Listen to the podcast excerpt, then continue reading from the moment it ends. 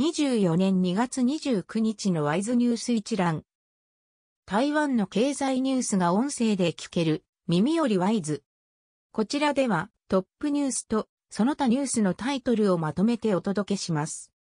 トップニュースは TSMC の中部科学園区第2期拡張27年完成予定。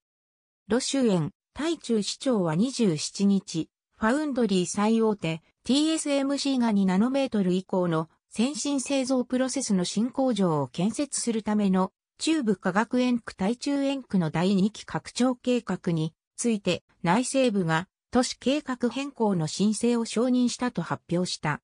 TSMC は12インチウェハー工場4期を建設する計画で2027年に完成する予定だ。29日付交渉時報などが報じた。その他ニュースのタイトルは、MSI の携帯ゲーム機、インテルのコアウルトラ搭載。ホンダ台湾、新車販売3.2万台目標。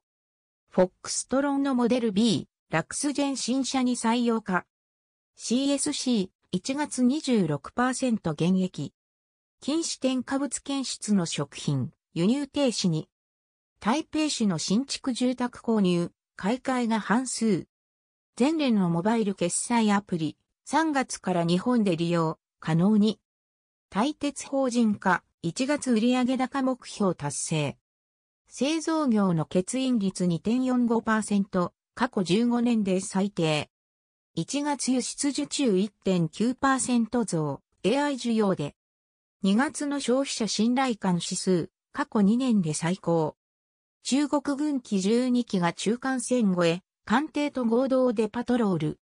金門沖の中国漁船転覆事件、大王巡り中隊当局が押収。228事件の追悼式典、調査結果公表を継続来市。新、ペイ市で集合住宅に統計者83人が避難。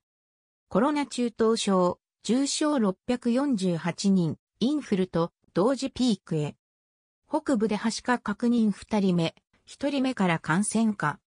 サル痘の域内感染2例、3ヶ月ぶり確認。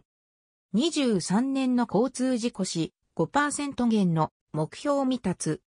台湾プロ野球、今年は台北ドームで27試合。僧侶姿で覚醒剤密輸、台湾でも逮捕令。以上ニュース全文は会員入会後にお聞きいただけます。購読、指読をご希望の方はワイズホームページからお申し込みいただけます。